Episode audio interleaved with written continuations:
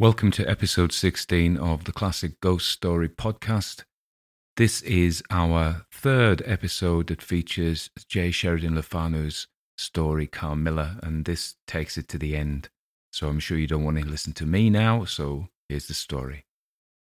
11. The Story. With all my heart, said the General, with an effort and after a short pause in which to arrange his subject, he commenced on one of the strangest narratives I ever heard. My dear child was looking forward with great pleasure to the visit you had been so good as to arrange for her to your charming daughter. Here he made a gallant but melancholy bow.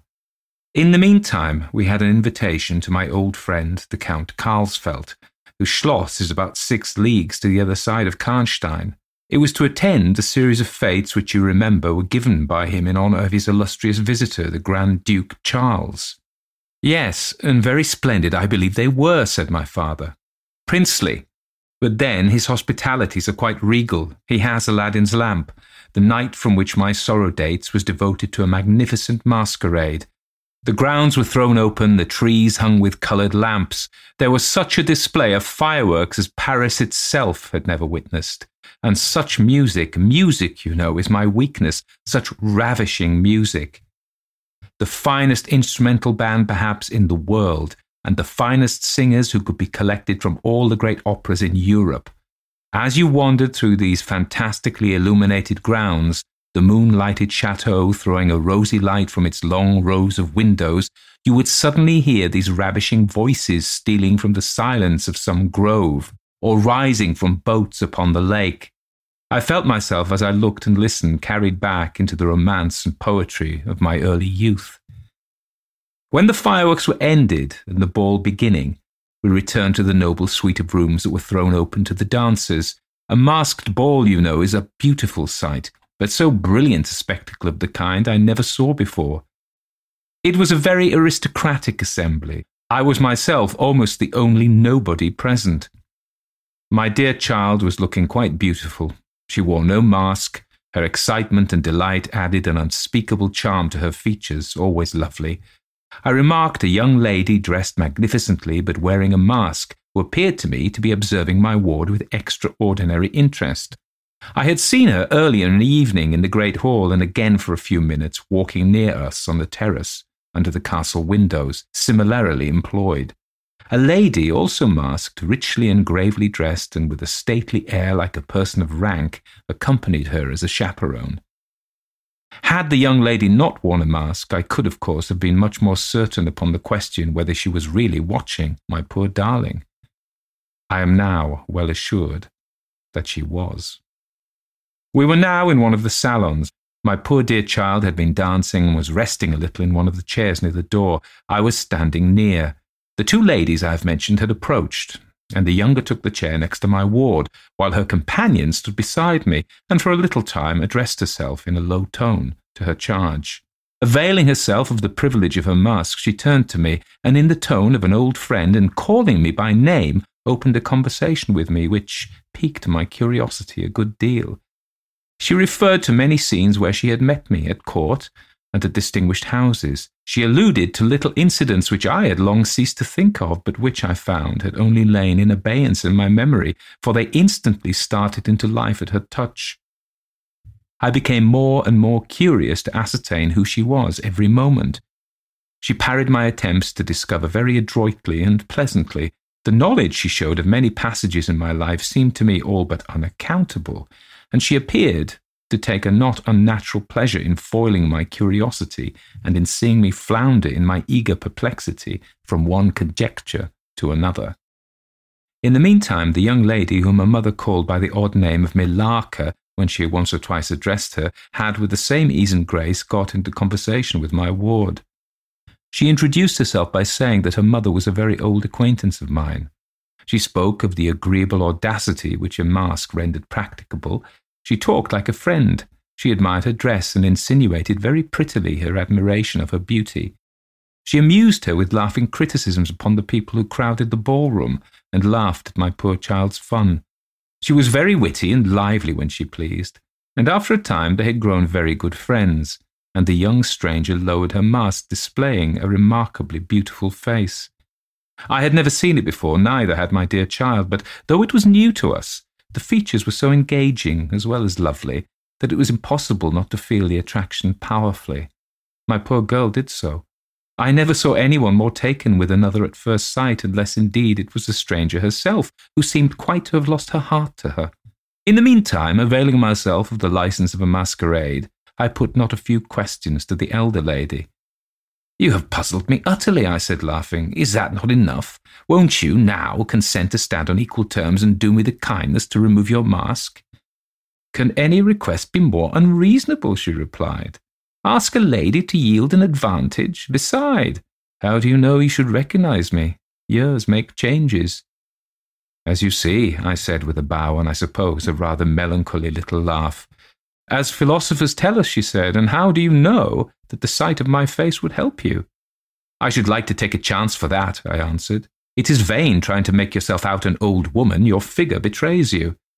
Years, nevertheless, have passed since I saw you, rather, since you saw me, for that is what I am considering. Millarca there is my daughter. I cannot then be young, even in the opinion of people who time has taught to be indulgent. And I may not like to be compared with what you remember me. You have no mask to remove. You can offer me nothing in exchange. My petition is to your pity to remove it, and mine to yours to let it stay where it is, she replied. Well, then, at least you will tell me whether you are French or German. You speak both languages so perfectly. I don't think I shall tell you that, General. You intend a surprise and are meditating the particular point of attack. At all events, you won't deny this, I said, that being honoured by your permission to converse, I ought to know how to address you. Shall I say, Madame la Comtesse? She laughed, and she would no doubt have met me with another evasion, if indeed I can treat any occurrence in an interview, every circumstance of which was prearranged, as I now believe, with the profoundest cunning, as liable to be modified by accident. As to that, she began, but she was interrupted almost as she opened her lips by a gentleman dressed in black, who looked particularly elegant and distinguished, with this drawback that his face was the most deadly pale I ever saw, except in death. He was in no masquerade, even in the plain evening dress of a gentleman, and he said, without a smile, but with a courtly and unusually low bow, Will Madame la Comtesse permit me to say a very few words which may interest her? The lady turned quickly to him and touched her lip in token of silence. She then said to me, Keep my place for me, General. I shall return when I have said a few words. And with this injunction playfully given, she walked a little aside with the gentleman in black and talked for some minutes, apparently very earnestly. They then walked away slowly together in the crowd, and I lost them for some minutes. I spent the interval in cudgelling my brains for a conjecture as to the identity of the lady who seemed to remember me so kindly, and I was thinking of turning about and joining in the conversation between my pretty ward and the Countess's daughter, and trying whether by the time she returned I might not have a surprise in store for her by having her name, title, chateau, and estates at my fingers' ends. But at this moment, she returned, accompanied by the pale man in black, who said, I shall return and inform Madame la Comtesse when her carriage is at the door. He withdrew with a bow. 12. A petition. Then we are to lose Madame la Comtesse, but I hope only for a few hours, I said with a low bow. It may be that only, or it may be a few weeks. It was very unlucky his speaking to me just now as he did. Do you now know me? I assured her I did not. You shall know me, she said, but not at present. We are older and better friends than perhaps you suspect. I shall in three weeks pass your beautiful Schloss, about which I have been making inquiries. I shall then look in on you for an hour or two and renew a friendship which I never think of without a thousand pleasant recollections. This moment a piece of news has reached me like a thunderbolt. I must set out now and travel by a devious route, nearly a hundred miles. With all the dispatch I can possibly make, my perplexities multiply. I am only deterred by the compulsory reserve I practice as to my name from making a very singular request of you. My poor child has not quite recovered her strength. Her horse fell with her at a hunt which she had ridden out to witness, but her nerves have not yet recovered the shock, and our physician says that she must on no account exert herself for some time to come. We came here in consequence by very easy stages, hardly six leagues a day. I must now travel day and night on a mission of life and death, a mission the critical and momentous nature of which I shall be able to explain to you when we meet, as I hope we shall, in a few weeks without the necessity of any concealment. She went on to make her petition, and it was in the tone of a person from whom such a request amounted to conferring rather than seeking a favour. This was only in manner and, as it seemed, quite unconsciously. Than the terms in which it was expressed, nothing could be more deprecatory. It was simply that I would consent to take charge of her daughter during her absence. This was, all things considered, a strange, not to say an audacious request. She in some sort disarmed me by stating and admitting everything that could be urged against it and throwing herself entirely upon my chivalry. At the same moment, by a fatality that seems to have predetermined all that happened, my poor child came to my side and, in an undertone, besought me to invite her new friend Millarca to pay us a visit. She had just been sounding her and thought if her mamma would allow it, she would like it extremely. At another time I should have told her to wait a little until at least we knew who they were, but I had not a moment to think in. The two ladies assailed me together, and I must confess the refined and beautiful face of the young lady, about which there was something extremely engaging, as well as the elegance and fire of high birth, determined me, and quite overpowered. I submitted, and undertook too easily the care of the young lady whom her mother called Millarca.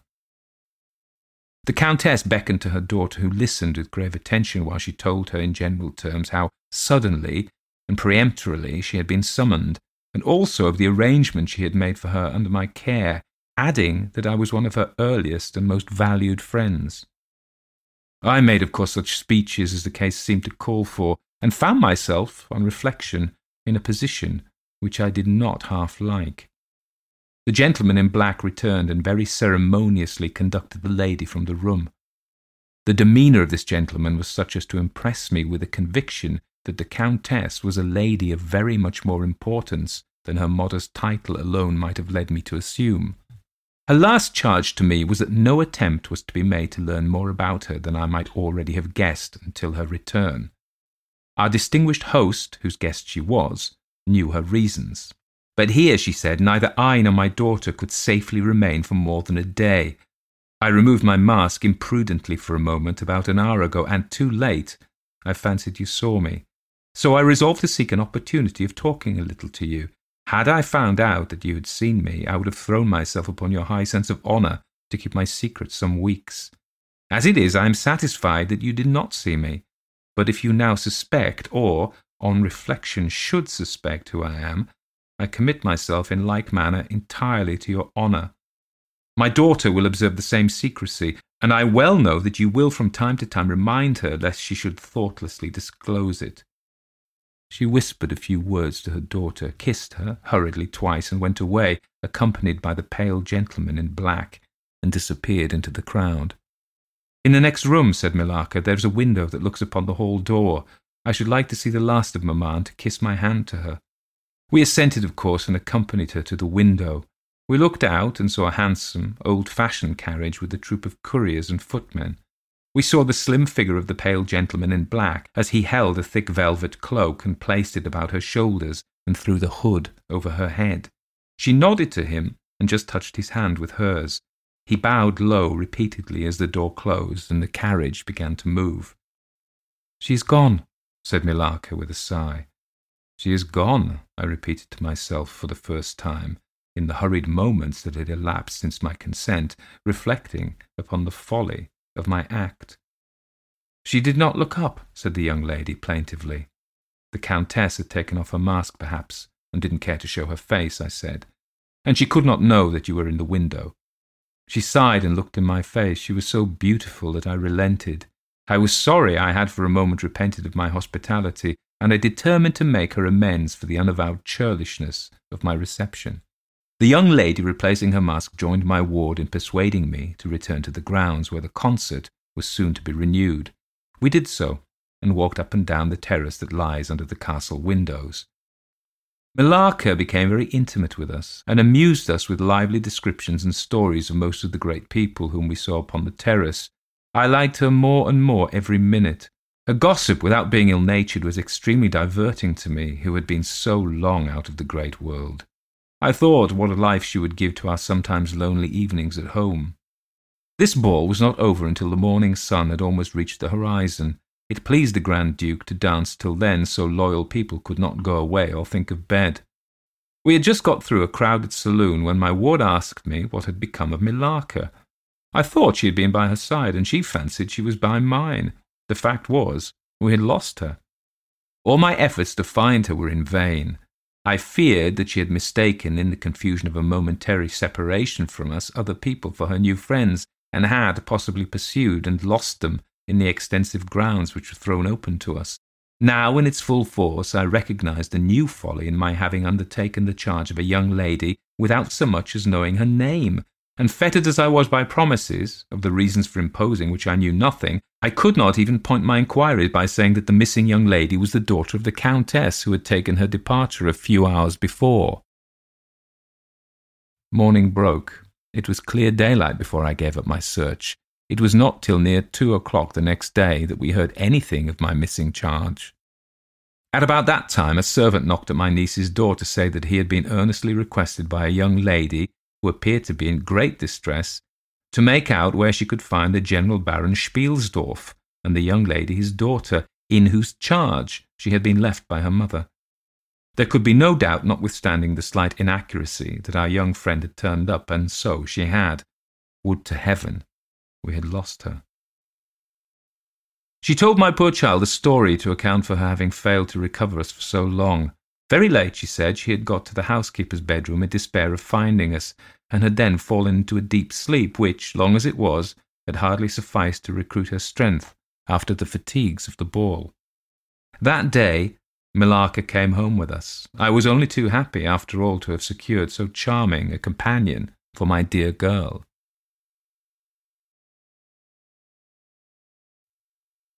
13. The Woodman. There soon, however, appeared some drawbacks. In the first place, Millarca complained of extreme languor, the weakness that remained after her late illness, and she never emerged from her room until the afternoon was pretty far advanced. In the next place, it was accidentally discovered, although she always locked her door from the inside and never disturbed the key from its place till she admitted the maid to assist her at her toilet, that she was undoubtedly sometimes absent from her room in the very early morning, and at various times later in the day, before she wished it to be understood that she was stirring. She was repeatedly seen from the windows of the Schloss in the first faint grey of the morning, walking through the trees in an easterly direction and looking like a person in a trance. But this hypothesis did not solve the puzzle. How did she pass from her room, leaving the door locked on the inside? How did she escape from the house without unbarring door or window? In the midst of my perplexities, an anxiety of a far more urgent kind presented itself.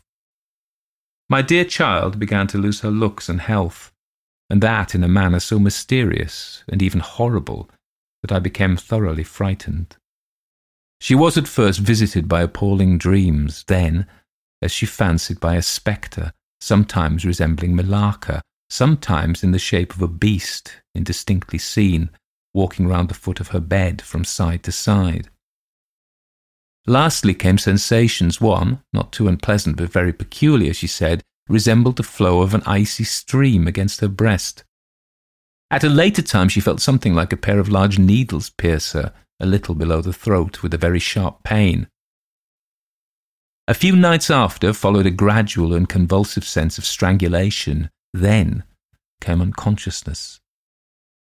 I could hear distinctly every word the kind old general was saying because by this time we were driving upon the short grass that spreads on either side of the road as you approach the roofless village, which had not shown the smoke of a chimney for more than half a century. You may guess how strangely I felt as I heard my own symptoms so exactly described in those which had been experienced by the poor girl, who, but for the catastrophe which followed, would have been at that moment a visitor at my father's chateau. You may suppose also how I felt as I heard him detail habits and mysterious peculiarities which were in fact those of our beautiful guest, Carmilla. A vista opened in the forest. We were on a sudden under the chimneys and gables of the ruined village and the towers and battlements of the dismantled castle, round which gigantic trees are grouped, overhung us from a slight eminence. In a frightened dream, I got down from the carriage and in silence, for we had each abundant matter for thinking, We soon mounted the ascent and were among the spacious chambers, winding stairs, and dark corridors of the castle. And this was once the palatial residence of the Karnsteins, said the old general at length, as from a great window he looked out across the village and saw the wide, undulating expanse of forest. It was a bad family, and here its blood-stained annals were written, he continued. It is hard that they should after death continue to plague the human race with their atrocious lusts. That is the chapel of the Karnsteins, down there. He pointed down to the grey walls of the Gothic building partly visible through the foliage a little way down the steep. And I hear the axe of a woodman, he added, busy among the trees that surround it. He possibly may give us the information for which I am in search, and point out the grave of Mircalla, Countess of Karnstein. These rustics preserve the local traditions of great families, whose stories die out among the rich and titled so soon as the families themselves become extinct. We have a portrait at home of Mircalla, the Countess Karnstein. Should you like to see it? asked my father. Time enough, dear friend, replied the general. I believe that I have seen the original, and one motive which has led me to you earlier than I at first intended was to explore the chapel which we are now approaching. What? See the Countess Mircalla? exclaimed my father. Why, she has been dead more than a century. Not so dead as you fancy, I am told, answered the general. I confess, General, you puzzle me utterly, replied my father, looking at him. I fancied for a moment with the return of the suspicion I detected before, but although there was anger and detestation at times in the old General's manner, there was nothing flighty. There remains to me, he said, as we passed under the heavy arch of the Gothic church, for its dimensions would have justified it being so styled, but one object which can interest me during the few years that remain to me on earth, and that is to wreak on her the vengeance which I thank God may still be accomplished by a mortal arm. What vengeance can you mean? asked my father in increased amazement. I mean to decapitate the monster, he answered with a fierce flush and a stamp that echoed mournfully through the hollow ruin, and his clenched hand was at the same moment raised as if it grasped the handle of an axe, while he shook it ferociously in the air. What? exclaimed my father, more than ever bewildered to strike her head off. Cut her head off? Ay, with a hatchet, with a spade, or with anything that can cleave through her murderous throat. You shall hear, he answered, trembling with rage, and hurrying forward, he said, That beam will answer for a seat. Your dear child is fatigued. Let her be seated, and I will, in a few sentences, close my dreadful story. The squared block of wood which lay on the grass grown pavement of the chapel formed a bench on which I was very glad to seat myself and in the meantime the general called to the woodman, who had been removing some boughs which leaned upon the old walls, and, axe in hand, the hardy old fellow stood before us. He could not tell us anything of these monuments, but there was an old man, he said, a ranger of this forest, at present sojourning in the house of the priest about two miles away, who could point out every monument of the old Karnstein family. And for a trifle he undertook to bring him back with him, if he would lend him one of our horses, in little more than half an hour. Have you been long employed about this forest? asked my father of the old man. I have been a woodman here, he answered in his patois, under the forester all my days. So has my father before me, and so on as many generations as I can count up. I could show you the very house in the village here in which my ancestors lived. How came the village to be deserted? asked the general. It was troubled by revenants, sir, Several were tracked to their graves. They are detected by the usual tests and extinguished in the usual way by decapitation, by the stake, and by burning, but not until many of the villagers were killed.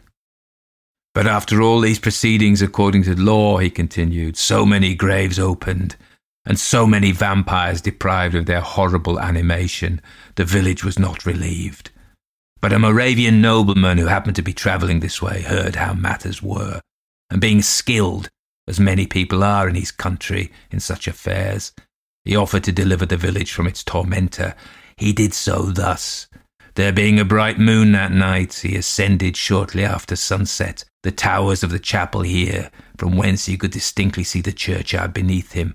You can see it from that window. From this point, he watched until he saw the vampire come out of his grave, and place near it the linen clothes in which he had been folded, and then glide away towards the village to plague its inhabitants. The stranger, having seen all this, came down from the steeple, took the linen wrappings of the vampire, and carried them up to the top of the tower, which he again mounted. When the vampire returned from his prowlings and missed his clothes, he cried furiously to the Moravian whom he saw at the summit of the tower, and who in reply beckoned him to ascend and take them. Whereupon the vampire, accepting his invitation, began to climb the steeple, and so soon as he had reached the battlements, the Moravian, with a stroke of his sword, clove his skull in twain, hurling him down to the churchyard, whither, descending by the winding stairs, the stranger followed, and cut his head off, and the next day delivered it and the body to the villagers who duly impaled and burnt them. This Moravian nobleman had the authority from the then head of the family to remove the tomb of Mircalla, Countess Karnstein, which he did effectually, so that in a little while its site was quite forgotten. Can you point out where it stood? asked the general eagerly. The forester shook his head and smiled. Not a soul living could tell you that now, he said. Besides, they say her body was removed, but no one's sure of that either. Having thus spoken, as time pressed, he dropped his axe and departed, leaving us to hear the remainder of the general's strange story. 14. The Meeting My beloved child, he resumed, was now growing rapidly worse. The physician who attended her had failed to produce the slightest impression on her disease, for such then I supposed it to be. He saw my alarm and suggested a consultation. I called in an abler physician from Graz. Several days elapsed before he arrived. He was a good and pious as well as a learned man. Having seen my poor ward together, they withdrew to my library to confer and discuss. I, from the adjoining room where I awaited their summons, heard these two gentlemen's voices raised in something sharper than a strictly philosophical discussion. I knocked at the door and entered. I found the old physician from Graz maintaining his theory. His rival was combating it with undisguised ridicule, accompanied with bursts of laughter. This unseemly manifestation subsided, and the altercation ended on my entrance. Sir, said my first physician, my learned brother seems to think that you want a conjurer and not a doctor. Pardon me, said the old physician from Graz, looking displeased. I shall state my own view of the case in my own way another time. I grieve, Monsieur le Général, that by my skill and science I can be of no use. Before I go, I shall do myself the honour to suggest something to you. He seemed thoughtful and sat down at a table and began to write. Profoundly disappointed, I made my bow, and as I turned to go, the other doctor pointed over his shoulder to his companion, who was writing, and then, with a shrug, significantly touched his forehead. This consultation then left me precisely where I was. I walked out into the grounds, all but distracted. The doctor from Graz in ten or fifteen minutes overtook me. He apologized for having followed me, but said that he could not conscientiously take his leave without a few words more. He told me that he could not be mistaken. No natural disease exhibited the same symptoms, and that death was already very near. There remained, however, a day or possibly two of life. If the fatal seizure were at once arrested with great care and skill, her strength might possibly return. But all hung now upon the confines of the irrevocable. One more assault might extinguish the last spark of vitality which is every moment ready to die. And what is the nature of the seizure you speak of? I entreated. I have stated all fully in this note which I place in your hands upon the distinct condition that you send for the nearest clergyman and open my letter in his presence, and on no account read it till he is with you. You would despise it else. And it is a matter of life and death. Should the priest fail you, then indeed you may read it. He asked me before taking his leave finally whether I wished to see a man curiously learned upon the very subject, which after I had read his letter would probably interest me above all others. And he urged me earnestly to invite him to visit him there, and so took his leave. The ecclesiastic was absent, and I read the letter by myself. At another time, or in another case, it might have excited my ridicule, but into what quackeries will not people rush for a last chance where all accustomed means have failed and the life of a beloved object is at stake? Nothing, you will say, could be more absurd than the learned man's letter. It was monstrous enough to have consigned him to a madhouse. He said that the patient was suffering from the visits of a vampire. The punctures which he described as having occurred near the throat were, he insisted, the insertion of those two long, thin, and sharp teeth, which, it is well known, are peculiar to vampires. And there could be no doubt, he added, as to the well defined presence of the small livid mark, which all concurred in describing as that induced by the demon's lips. And every symptom described by the sufferer was in exact conformity with those recorded in every case of a similar visitation. Being myself wholly sceptical as to the existence of any such portent as the vampire, the supernatural theory of the good doctor furnished, in my opinion, but another instance of learning and intelligence oddly associated with some one hallucination. I was so miserable, however, that rather than try nothing, I acted upon the instructions of the letter. I concealed myself in the dark dressing room that opened upon the poor patient's room, in which a candle was burning, and watched there till she was fast asleep. I stood at the door peeping through the small crevice, my sword laid on the table beside me, as my directions prescribed, until, a little after one, I saw a large black object, very ill defined, crawl, as it seemed to me, over the foot of the bed, and swiftly spread itself up to the poor girl's throat, where it swelled in a moment into a great palpitating mass. For a few moments I had stood petrified. I now sprang forward with my sword in my hand. The black creature suddenly contracted towards the foot of the bed, glided over it, and standing on the floor about a yard below the foot of the bed, with a glare of skulking ferocity and horror fixed upon me, I saw Millarca. Speculating I know not what, I struck at her instantly with my sword, but I saw her standing near the door unscathed. Horrified, I pursued and struck again. She was gone, and my sword flew to shivers against the door. I can't describe to you all that passed upon that horrible night. The whole house was up and stirring. The spectre Millarca was gone, but her victim was sinking fast, and before the morning dawned, she died. The old general was agitated. We didn't speak to him. My father walked to some little distance and began reading the inscriptions on the tombstones. And thus occupied, he strolled into the door of a side chapel to prosecute his researches. The general leaned against the wall, dried his eyes, and sighed heavily. I was relieved on hearing the voices of Carmilla and Madame, who were at that moment approaching. The voices died away. In this solitude, having just listened to so strange a story, connected, as it was, with the great and titled dead, whose monuments were mouldering among the dust and ivy round us, and every incident of which bore so awfully upon my own mysterious case, in this haunted spot darkened by the towering foliage that rose on every side, dense and high above its noiseless walls, a horror began to steal over me, and my heart sank as I thought that my friends were, after all, not about to enter and disturb this triste and ominous scene. The old general's eyes were fixed upon the ground as he leaned with his hand upon the basement of a shattered monument. Under a narrow, arched doorway, surmounted by one of those demoniacal grotesques in which the cynical and ghastly fancy of old Gothic carving delights, I saw, very gladly, the beautiful face and figure of Carmilla enter the shadowy chapel. I was just about to rise and speak, and nodded, smiling in answer to her peculiarly engaging smile, when with a cry the old man by my side caught up the woodman's hatchet and started forward. On seeing him, a brutalized change came over her features. It was an instantaneous and horrible transformation as she made a crouching step backwards. Before I could utter a scream, he struck at her with all his force, but she dived under his blow and, unscathed, caught him in her tiny grasp by the wrist. He struggled for a moment to release his arm, but his hand opened, the axe fell to the ground, and the girl was gone.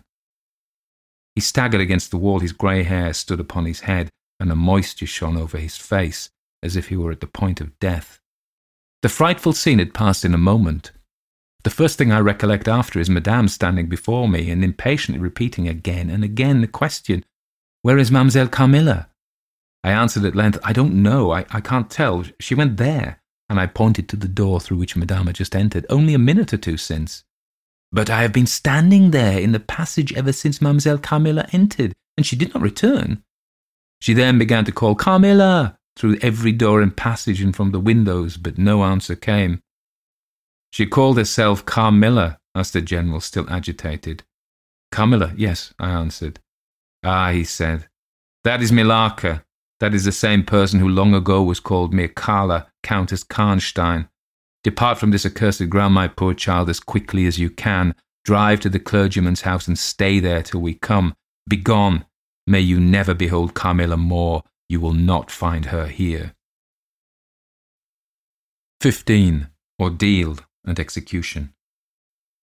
As he spoke, one of the strangest looking men I ever beheld entered the chapel at the door through which Carmilla had made her entrance and her exit. He was tall, narrow chested, stooping, with high shoulders, and dressed in black. His face was brown and dried in with deep furrows. He wore an oddly shaped hat with a broad leaf. His hair, long and grizzled, hung on his shoulders. He wore a pair of gold spectacles and walked slowly with an odd, shambling gait, with his face sometimes turned up to the sky and sometimes bowed down towards the ground, seemed to wear a perpetual smile. His long thin arms were swinging, and his lank hands, in old black gloves ever so much too wide for them, waving and gesticulating in utter abstraction. The very man, exclaimed the general, advancing with manifest delight. My dear Baron, how happy I am to see you. I had no hope of meeting you so soon. He signed to my father, who had by this time returned, and leading the fantastic old gentleman whom he called the Baron to meet him. He introduced him formally, and they at once entered into an earnest conversation. The stranger took a roll of paper from his pocket and spread it on the worn surface of a tomb that stood by. He had a pencil case in his fingers, with which he traced imaginary lines from point to point on the paper, which, from their often glancing from it together at certain points of the building, I concluded to be a plan of the chapel. He accompanied what I may term his lecture with occasional readings from a dirty little book whose yellow leaves were closely written over. They sauntered together down the side aisle opposite to the spot where I was standing, conversing as they went. Then they began measuring distances by paces, and finally they all stood together, facing a piece of the side wall, which they began to examine with great minuteness, pulling off the ivy that clung over it, and rapping the plaster with the ends of their sticks, scraping here and knocking there. At length they ascertained the existence of a broad marble tablet with letters carved in relief upon it. With the assistance of the woodman who soon returned, a monumental inscription and carved escutcheon were soon disclosed. They proved to be those of the long lost monument of Mircalla, Countess Karnstein. The old general, though not, I fear, given to the praying mood, raised his hands and eyes to heaven in mute thanksgiving for some moments. Tomorrow, I heard him say, the commissioner will be here and the inquisition will be held according to law. Then, turning to the old man with the gold spectacles whom I have described, he shook him warmly by both hands and said, Baron, how can I thank you? How can we all thank you? You will have delivered this region from a plague that has scourged its inhabitants for more than a century. The horrible enemy, thank God, is at last tracked. My father led the stranger aside, and the general followed. I know that he had led them out of hearing that he might relate my case, and I saw them glance often quickly at me as the discussion proceeded.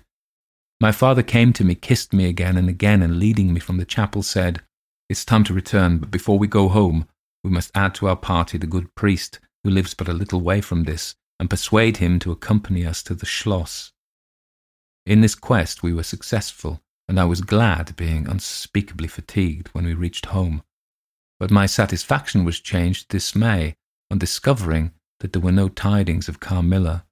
Of the scene that had occurred in the ruined chapel, no explanation was offered to me, and it was clear that it was a secret which my father for the present determined to keep from me. The sinister absence of Carmilla made the remembrance of the scene more horrible to me.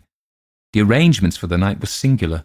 Two servants and Madame were to sit up in my room that night and the ecclesiastic with my father kept watch in the adjoining dressing room. The priest had performed certain solemn rites that night, the purport of which I didn't understand any more than I comprehended the reason of this extraordinary precaution taken for my safety during sleep. I saw it all clearly a few days later. The disappearance of Carmilla was followed by the discontinuance of my nightly sufferings. You have heard, no doubt, of the appalling superstition that prevails in Upper and Lower Styria, in Moravia, Silesia, in Turkish Serbia, in Poland, even in Russia, the superstition, so we must call it, of the vampire. If human testimony, taken with every care and solemnity, judicially before commissions innumerable, each consisting of many members, all chosen for integrity and intelligence, and constituting reports more voluminous, perhaps, than exist upon any one other class of cases, is worth anything, it is difficult to deny or even to doubt the existence of such a phenomenon as the vampire. For my part, I have heard no theory by which to explain what I myself have witnessed and experienced, other than that supplied by the ancient and well attested belief in the country. The next day, the formal proceedings took place in the chapel of Karnstein. The grave of the Countess Mircalla was opened, and the general and my father recognized each his perfidious and beautiful guest in the face now disclosed to view. The features, though a hundred and fifty years had passed since her funeral, were tinted by the warmth of life. Her eyes were open. No cadaverous smell exhaled from the coffin. The two medical men, one officially present, the other on the part of the promoter of the inquiry, attested the marvellous fact that there was a faint but appreciable respiration and a corresponding action of the heart. The limbs were perfectly flexible, the flesh elastic, and the leaden coffin floated with blood, in which to a depth of seven inches the body lay immersed. Here, then, were all the admitted signs and proofs of vampirism. The body, therefore, in accordance with the ancient practice, was raised, and a sharp stake driven through the heart of the vampire, who uttered a piercing shriek at the moment in all respects, such as might escape from a living person in the last agony. Then the head was struck off, and a torrent of blood flowed from the severed neck. The body and head was next placed on a pile of wood and reduced to ashes, which were thrown upon the river and borne away. And that territory has never since been plagued by the visits of a vampire. My father has a copy of the report of the Imperial Commission with the signatures of all who were present at these proceedings, attached in verification of the statement. It is from this official paper that I have summarized my account of this last shocking scene. 16. Conclusion. I write all this, you suppose, with composure, but far from it. I cannot think of it without agitation. Nothing but your earnest desire, so repeatedly expressed, could have induced me to sit down to a task that has unstrung my nerves for months to come, and reinduced a shadow of the unspeakable horror which years after my deliverance continued to make my days and nights dreadful, and solitude insupportably terrific. But let me add a word or two about that quaint Baron Vordenburg to whose curious lore we are indebted for the discovery of the Countess Mircalla's grave. He had taken up his abode in Graz, where, living upon a mere pittance, which was all that remained to him of the once princely estates of his family in Upper Styria, he devoted himself to the minute and laborious investigation of the marvellously authenticated tradition of vampirism. He had at his fingers' ends all the great and little works upon the subject Magia Posthuma, Phlegon de Mirabilibus, Augustinus de Cura pro Mortuis, Philosophicae et Christianae Cogitationis de Vampiris, by John Christopher Herenberg, and a thousand others, upon which I remember only a few of those which he lent to my father. He had a voluminous digest of all the judicial cases from which he had extracted a system of principles that appear to govern, some always, and others occasionally only, the condition of the vampire. I may mention in passing that the deadly pallor attributed to that sort of revenants is a mere melodramatic fiction. They present in the grave, and when they show themselves in human society, the appearance of healthy life. When disclosed to light in their coffins, they exhibit all the symptoms that are enumerated as those which proved the vampire life of the long dead Countess Karnstein. How they escape from their graves and return to them for certain hours every day without displacing the clay or leaving any trace of disturbance in the state of the coffin, or the cerements has always been admitted to be utterly inexplicable. The amphibious existence of the vampire is sustained by daily renewed slumber in the grave. Its horrible lust for living blood supplies the vigor of its waking existence. The vampire is prone to be fascinated with an engrossing vehemence resembling the passion of love by particular persons. In pursuit of these, it will exercise inexhaustible patience and stratagem, for access to a particular object may be obstructed in a hundred ways. It will never desist until it has satiated its passion and drained the very life of its coveted victim, but it will, in these cases, husband and protract its murderous enjoyment with the refinement of an epicure, and heighten it by the gradual approaches of an artful courtship.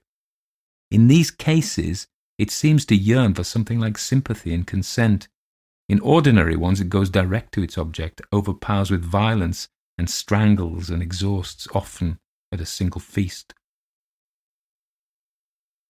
The vampire is apparently subject in certain situations to special conditions. In the particular instance of which I have given you a relation, Mircalla seemed to be limited to a name which, if not her real one, should at least reproduce without the omission or addition of a single letter those, as we say, anagrammatically which compose it. Carmilla did this, so did Millarca. My father related to the Baron Vordenburg, who remained with us for two or three weeks after the expulsion of Carmilla, the story about the Moravian nobleman and the vampire at Karnstein churchyard, and then he asked the Baron how he had discovered the exact position of the long concealed tomb of the Countess Mircalla. The Baron's grotesque features puckered up into a mysterious smile. He looked down, still smiling, on his worn spectacle case and fumbled with it. Then, looking up, he said, I have read many journals and other papers written by that remarkable man. The most curious among them is the one treating of the visit of which you speak, to Karnstein. This tradition, of course, discolours and distorts a little. He might have been termed a Moravian nobleman, for he had changed his abode to that territory, and was besides a noble, but he was in truth a native of Upper Styria. It is enough to say that in very early youth he had been a passionate and favoured lover of the beautiful Mircalla, Countess Karnstein. Her early death plunged him into inconsolable grief. It is the nature of vampires to increase and multiply, but according to an ascertained and ghostly law. Assume at starting a territory perfectly free from that pest. How does it begin and how does it multiply itself? I will tell you. A person, more or less wicked, puts an end to himself. A suicide, under certain circumstances, becomes a vampire. That spectre visits living people in their slumbers. They die, and almost invariably in the grave develop into vampires. This happened in the case of the beautiful Mircalla, who was haunted by one of those demons. My ancestor Vordenburg, whose title I still bear, soon discovered this, and in the course of the studies to which he devoted himself, learned a good deal more. Among other things, he concluded that suspicion of vampirism would probably fall sooner or later upon the dead countess, who in life had been his idol. He conceived a horror, be what she might, of her remains being profaned by the outrage of a posthumous execution, he has left a curious paper to prove that the vampire, on its expulsion from its amphibious existence, is projected into a far more horrible life, and he resolved to save his once beloved Mircalla from this. He adopted the stratagem of a journey here, a pretended removal of her remains, and a real obliteration of her monument. When age had stolen upon him, and from the veil of years he looked back on the scenes he was leaving, he considered in a different spirit what he had done, and a horror took possession of him. He made the tracings and notes which have guided me to the very spot, and drew up a confession of the deception that he had practiced. If he had intended any further action in this matter, death prevented him. And the hand of a remote descendant has, too late for many, directed the pursuit to the lair of the beast. We talked a little more, and among other things he said was this. One sign of the vampire is the power of the hand. The slender hand of Mircalla closed like a vice of steel on the general's wrist when he raised the hatchet to strike. But its power is not confined to its grasp, it leaves a numbness in the limb it seizes, which is slowly, if ever, recovered from. The following spring, my father took me a tour through Italy. We remained away for more than a year. It was long before the terror of recent events subsided, and to this hour the image of Carmilla returns to memory with ambiguous alternations. Sometimes the playful, languid, beautiful girl, sometimes the writhing fiend I saw in the ruined church, and often from a reverie I have started, fancying I heard the light step of Carmilla at the drawing room door.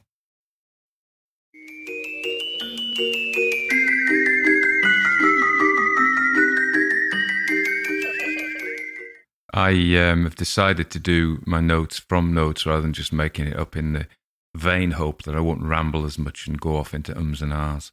So I've actually written these notes first, but I'll probably depart from them due to my ADHD.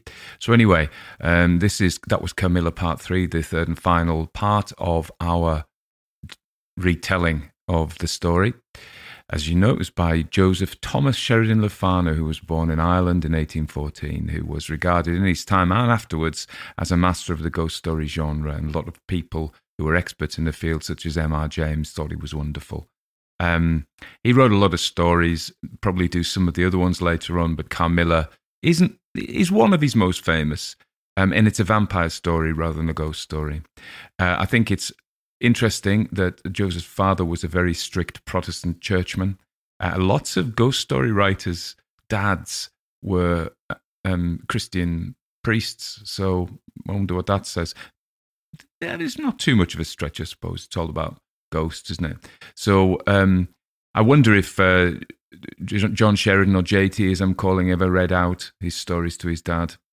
He was a master of the Gothic, of Gothic description, and we see in Carmilla some of his most fantastically conjured place place scenes. I mean, I particularly love the first part, the description of the Schloss in the moonlight, the, the forest. We've got to remember that when they were writing, such as Bram Stoker, they picked these very obscure parts of Europe that their readers in Britain and America wouldn't have ever been to. So we have Transylvania, which is a fantastically, wonderfully beautiful place. Uh, if you ever get the chance to visit, you should do it. It's not scary. The food's nice. It's beautiful. It's actually quite sunny a lot of the time. Um, and uh, then Styria in the the very southern bit of Austria, very obscure part, full of werewolves and vampires. Anyway, um, good, good descriptions. Also, the Castle Karnstein cemetery at the end with its gloomy monuments, very gothic and the, there's the masked ball with the fireworks, and that actually scene was borrowed in Van Helsing, the movie Van Helsing with Kate Beckinsale, who looks ravishing indeed. Um, all, I think it's interesting because, of course, this sold very well. This story from the get go, I think, and not least because of the kind of, may I say, erotic frisson between the two beautiful young women um, I will not comment any further on that or the popularity of such things among gentlemen who frequent the internet these days. It's just the same old thing. It's got a nice structure. The very beginning, we are disappointed that the general and his young lady friend, his young charge, isn't coming and Laura, the protagonist, is very upset. So that sets up what's going to happen later on. We kind of, I don't know if you suspected it the, the, first time you heard it, but that's what was coming, and we know that as we get on. And then he he squares that circle, or he completes the circle at the end when the general comes and it's revealed what we had suspected. So there's a really nice structure there. The only thing I would say is, I thought this could have been a novel rather than a novella. It's relatively short. Carmilla disappears. If I had written it, I wouldn't have sold as many as Le Fanu. There you go. But no, so he knows what he's talking about. Probably we could have had Camilla revisiting and a bit of that and a search. If you think of Dracula, whereby they're searching for Dracula desperately, he could have done a bit of that, and I think he could have extended it, but maybe he had bills to pay. Maybe he needed to cut it short. Anyway, it's a good story. I really enjoyed reading it. I say next, we're going to have a bit of a change. I think I'm going to go back to a ghost story. Now, there's a writer I want to do because I, I like doing my American accent, as you know, and there's a guy called Russell Kirk, and I've just got his book from the States, which is quite rare. He wrote a lot of his stories set in England and Scotland because he, he actually studied in Scotland, although his family was an old American family, uh, a WASP family, I believe you say. Um, there's lots to say about Russell Kirk, but I will do that later on. So I'm probably going to do that. That's it. In terms of my usual stuff, oh yeah, we had a lovely review from Gabby on Apple iTunes. I, at the five star, beautiful review. I loved it. It made me fill up with tears. I was really pleased because all I want to do is make people happy and entertain them. So if you like it, you know, do share the podcast, do do rate it. That really helps. But sharing's good. Rate it and comment. Get in touch.